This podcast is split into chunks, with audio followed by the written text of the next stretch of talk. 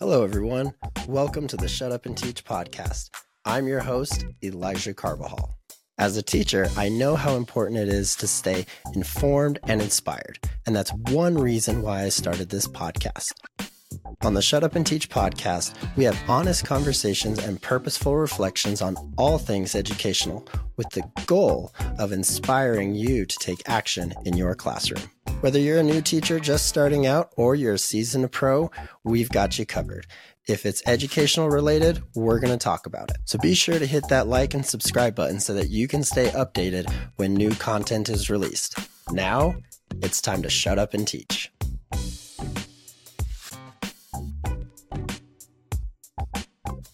This podcast is a proud member of the Teach Better Podcast Network. Better today, better tomorrow, and the podcast to get you there. Explore more podcasts at www.teachbetterpodcastnetwork.com. Now let's get on to the episode. Hello, everyone, and welcome to season four, episode one of the Shut Up and Teach podcast. It's Elijah here, a Title One reading interventionist and the author of A Place They Love. And today I'm excited because today I'm celebrating my 10th year of teaching. That's right. I'm starting my 10th year of teaching this year. And I'm so excited because, and I know it's cliche, but I had no idea everything, you know, everything that's let, you know, that I've experienced I had no idea that I would experience all that, that it would lead to where I am today. Um, honestly, if I'm being truthful, I wanted to really, there were a couple of years, my first year, my fourth year, that I really was like, I think I'm, I think I might be done. I don't think this is for me anymore, or I don't think this is for me at all. Maybe I wasn't supposed to do this to begin with, but here I am 10 years later. So today what I'd like to do is take some time to share some of the things that I've learned over the course of 10 years. Because, like I said, I've had some rough moments, but I've also had some pretty big successes. So I'm excited for this episode, and I'm just going to kick it off um, with some ep- some lessons that I've learned along the way. So the first lesson I learned was I had to learn how to stand on my own and take risks. I had to learn how to stand on my own and take risks. What do I mean by that? Well, my first year was, you know, I didn't really try much my first year. I was just really mimicking what I had seen done by my mentor teachers because that's all I knew. And so I was really, really wasn't taking a big risk. I wasn't trying something innovative um, or anything like that. My first year, I was really just drowning and trying to stay afloat and keep my head above water.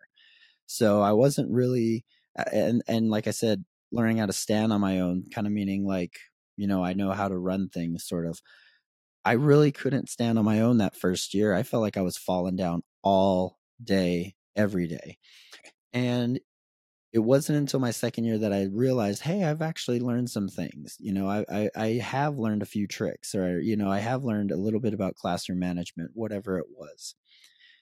And part of that journey of continuing to learn how to stand and take risks is to try one thing at a time. So over the course of 10 years, I've learned that every year there's going to be something that I want to improve on. And so for that year, I focus on that thing, that particular thing.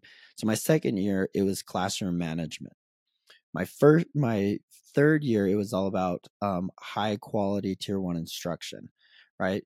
the next year i was just trying to survive again uh, no i was honestly learning a lot about how to manage um, difficult behaviors and things like ops like um, what's it called uh, obstinate defiant op- obstinate defiant disorder um, thing you know i was learning how to work with students who had um, who had this diagnosis and in things like that. And so that was a, so i was learning to to work with that. The next year i really focused on building relationships.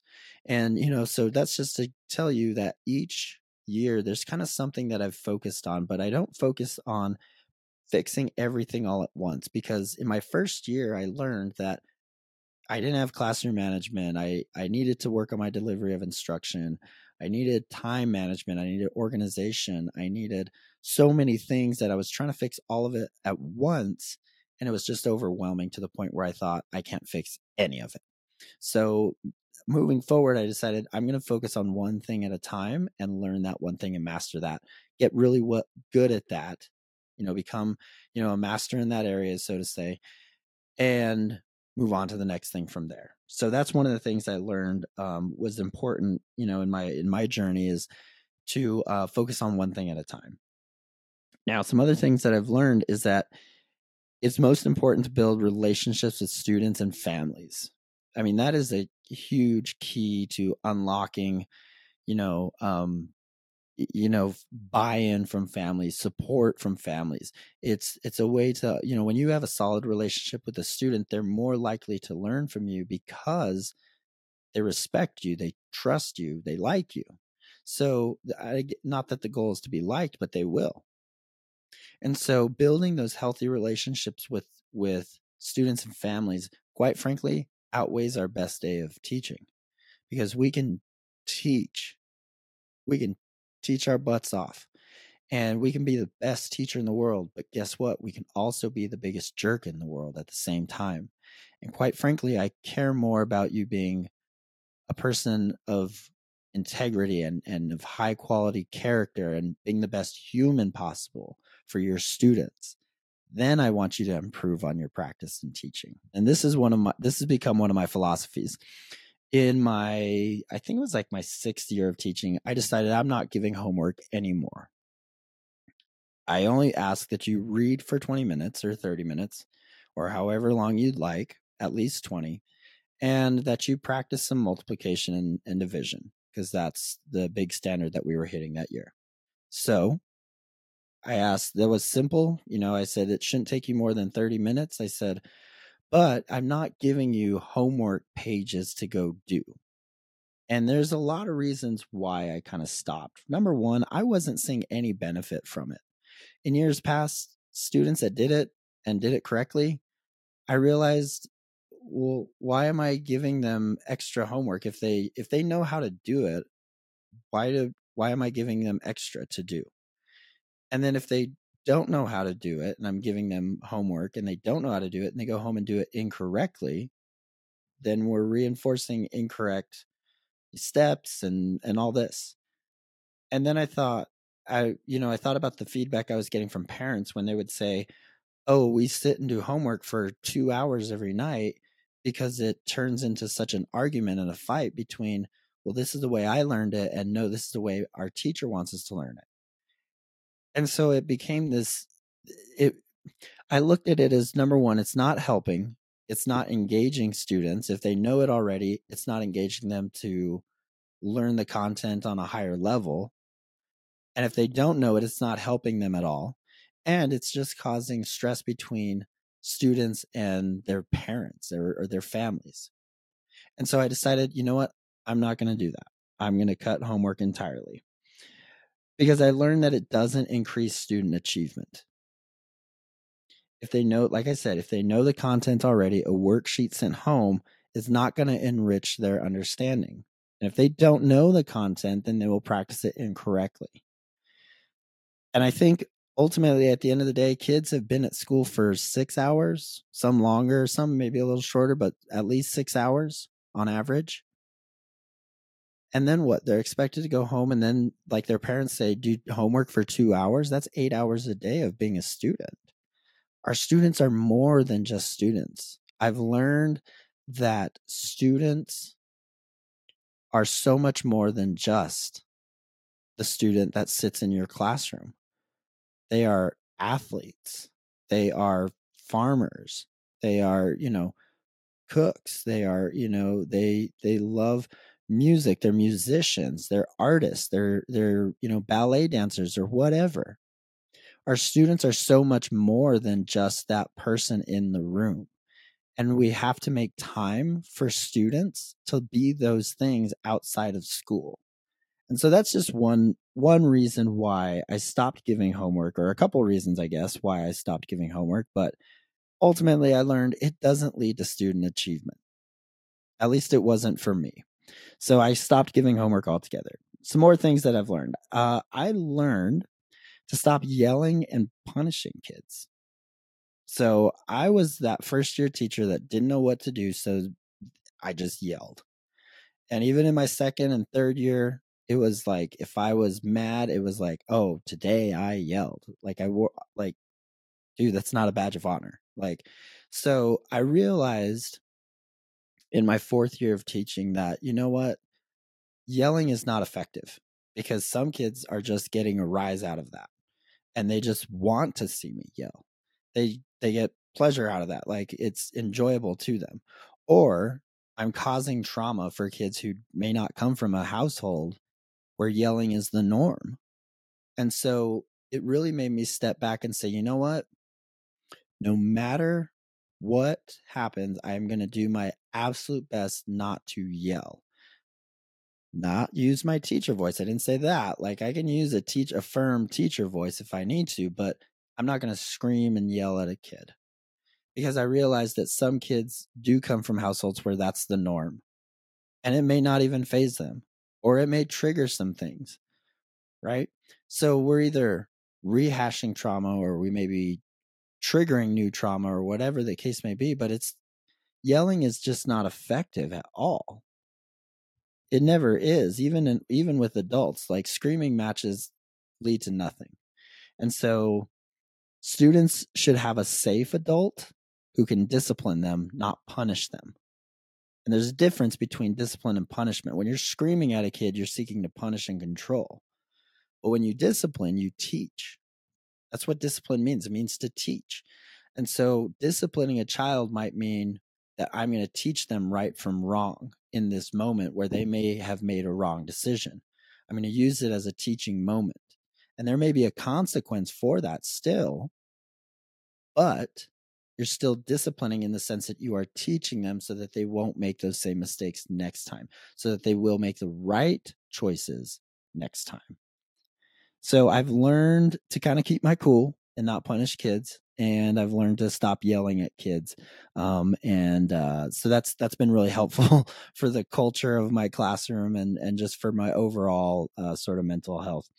Um, ultimately, what I've learned: school should be a place that everyone loves to be at.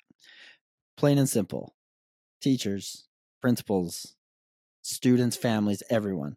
I believe that school should be that place. I don't believe that fun and learning are separate from each other. I believe that fun and learning should walk hand in hand.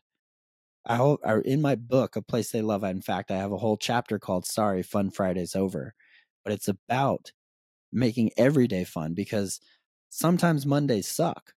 And if the world falls apart, it's guaranteed to fall apart on a Thursday. So I need fun on Monday and Thursday just as much as I need it on Friday. So why can't our students have that same kind of fun? Because their my Friday or I'm, my Thursday might be their Tuesday. And my Monday might be their Wednesday. So why can't we have fun every single day in some way, shape, or form? whether that's fun brain breaks, uh, fun, you know, uh, hands-on activities, fun gamific, you know, gamified activities and lessons. Um, going outside and playing with your students at recess, turning music on to listen to and and analyze or or even just to enjoy. There should be some sort of fun element every single day in our classroom. Because if we if our students got to go to school for 12 years it might as well be a place they love, right? If we're going to make a career out of teaching, it might as well be a place we love too. And I really believe that we need to do all that we are capable of doing to make school a place that everyone loves. You know, taking every opportunity to incorporate some sort of fun way to deliver a lesson or give even to give an assessment. Assessments can be fun. I've given assessments where kids recorded podcasts or made artwork or found uh, images from magazines and you know cut them out and glued them onto a certain page you know is a, lot to explain beyond that but even assessments can be fun if we apply it right? If we apply that fun element to it. So those are just a few things just a few things that i've learned. I've learned a lot but i don't want to ramble too long and and i want to wrap up here anyway by talking about some goals. some goals for the future. So, one of my goals is to continue to hone in my skills as a reading interventionist. So, uh, back in 2000, it was 2021. Uh, in, but November 2021, I became a Title One reading interventionist at a small elementary school in Albuquerque, and I absolutely love what I do. I absolutely love it. Um, very passionate about reading and reading intervention and this, you know, the science of reading and making sure that I can do all that I can so that my kids um, develop a sense of a love for reading, not just the ability to read, but a love for reading.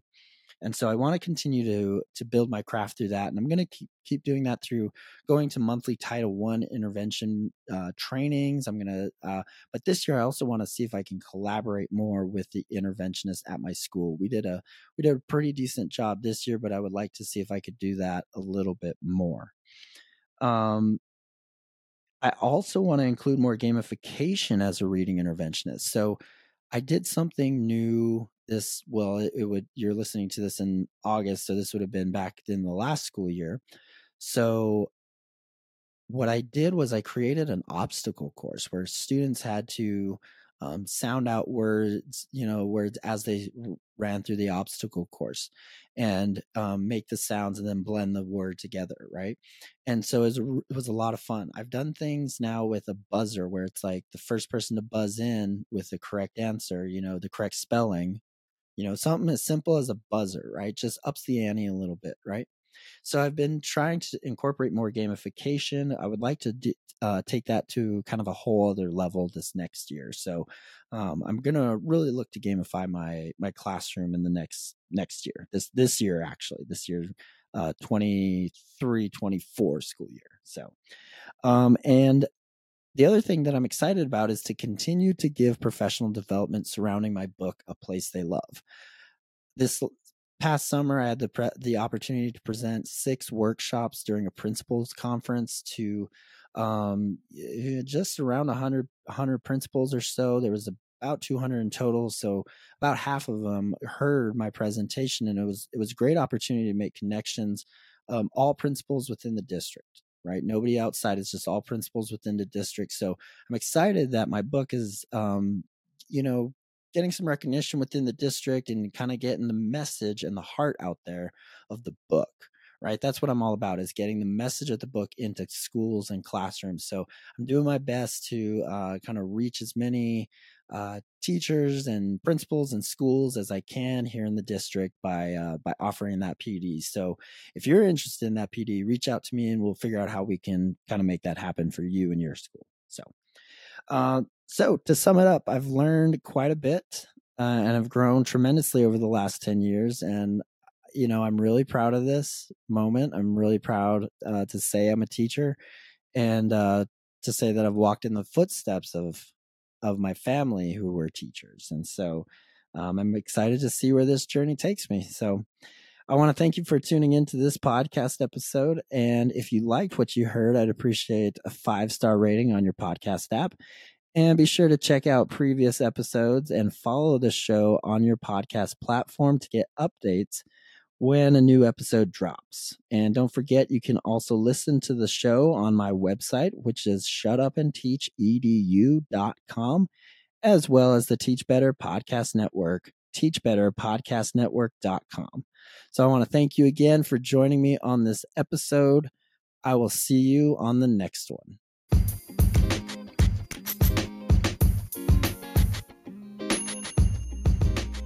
Thank you so much for listening to this episode of the Shut Up and Teach podcast. I hope that you'll check out previous episodes, and I hope that you'll share this with a friend or a colleague.